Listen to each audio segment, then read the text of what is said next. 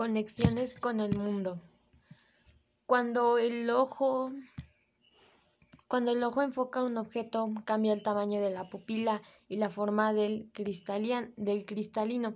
La siguiente estructura es la pupila, que es la parte del ojo o punto negro que se tiene en el iris, que se contrae y dilata para regular el paso de la luz, que llegaría finalmente a la retina.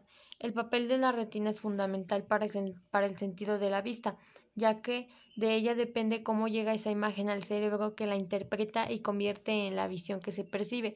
Por otra parte, el humor, el humor acuoso es un líquido transparente entre la córnea y el cristalino. El cristalino es la lente natural que tiene el ojo. También es el encargado de regular el enfoque permitido una mayor o menor nitidez, adaptando su forma de cada de más con, concava a más convexa, gracias a los músculos ciliares.